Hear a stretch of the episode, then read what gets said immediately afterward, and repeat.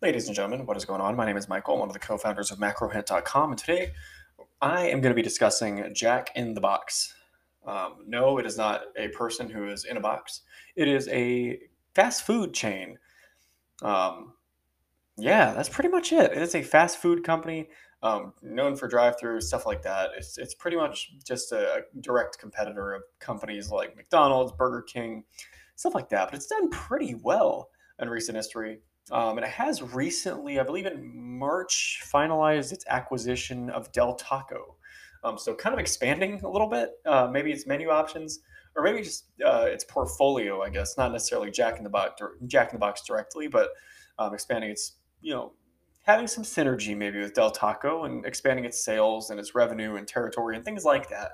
Um, kind of a non-organic growth move uh, that Jack in the Box did recently, but Jack in the Box is interesting. The stock had a really good run up in uh, a few a few years back, but now um, trading at about like a hundred dollars per share around in uh, April. I mean, now it's trading at fifty-seven dollars per share approximately. So it has really dropped.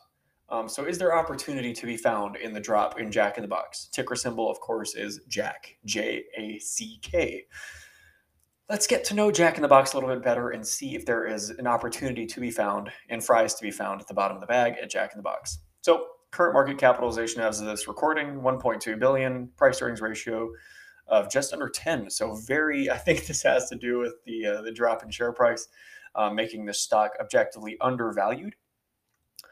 Um, on a price to earnings ratio uh, basis. Annual dividend, they do distribute an annual dividend currently of $1.76. Um, so nothing to scoff at. It's great. Um, yeah, and you know, I would I would like to comment that I think that there the drop in share prices may be because of looser pandemic restrictions, maybe or lessening pa- uh, pandemic restrictions as it relates to COVID nineteen, or also just people being more wanting to go outside to a restaurant, not necessarily drive through a restaurant. Um, it'll be interesting to see whether or not their revenue dropped and how badly it dropped during the pandemic or if it dropped at all, honestly, and how it has how it will drop going forward or how it will be going forward. Um, but I think that the market's kind of priced that in and has kind of made the assumption that uh, the price uh, or the the popularity or the the future of Jack in the Box is kind of grim.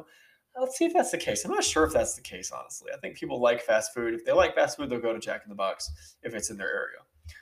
Total assets 1.75 billion total liabilities about 2.57 uh, billion. So restaurant industry a little high on the total liability side. However they did make a recent acquisition so they maybe uh, that might be part of it financing the the debt uh, maybe used in that acquisition. I'm not sure but that could be because of that. That could be a cause. Um, but yeah i would like to see that debt kind of come down a little bit um, that is a little high as their total liabilities actually do in this particular instance outweigh their total li- their total assets. Um, let's see here. Their long-term debt is about 1.2 billion. So that's a, that's that's a little more assuring, honestly. Um, that, that if that's that that's the case, um, out of their total liabilities being like two and a half billion, that's a little more assuring. Um, that it's a little more long-term in nature. But again, I'm not sure um, you know, if if that is uh I'm I think that I'm actually feel pretty comfortable with that if we're being frank. Um but again, if you can trim debt, trim debt. um, income statement, total revenue, 2017 about 1 billion, just above 1 billion. Um, then 2020 about 1 billion. Then 2021 uh, about 1.1 billion. So I think that the the pandemic in a way helped this company. Um, generally speaking, um, from a sales standpoint, um, it'll. I'm so interested to see what their 2022 numbers look like. If they're very consistent or way down or way up, I really don't know, obviously.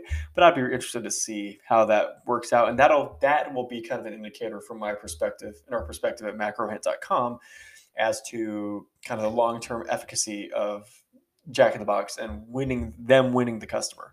Um, at the end of the day, that's this is the fast food business. It's really important. A very competitive space when you got when you're going against Burger King, McDonald's, etc. Net profit margin on a trailing 12 month basis is about five, about five and a half percent higher than that of the industry average, which is definitely nothing to scoff at. Um, definitely not a bad thing. Um, return on assets and investment are both lower than that of the industry average by not much, but or not by much, but by uh, any metric or by any amount that is. Um, so as we kind of wrap up our five minute stock analysis on Jack in the Box, I think that this company is kind of at a or an inflection point. I know that that's been used a lot, but it really is like the stock has been clobbered. The financials are okay to decent.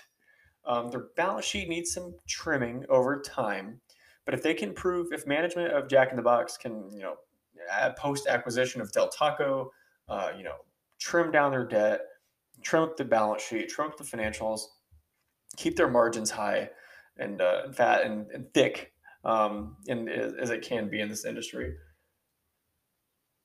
and continue to operate and serve the customer through digital channels such as DoorDash, such as their other partnerships that they've engaged in.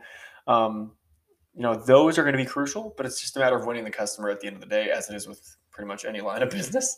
Um, but yeah, Jack in the Box is hard. It's it's tough right now. I want to see their 2022 revenue numbers so badly, um, and I'll definitely be uh, hope to see those soon, or relatively soon, and kind of keep tabs on that. Um, but yeah, the, the stock has fallen down a lot. Um, but given their kind of relative, they're, they're okay financials right now, I would give Jack in the Box a hold rating. Um, but be sure to check in and see what Jack does in the future. Go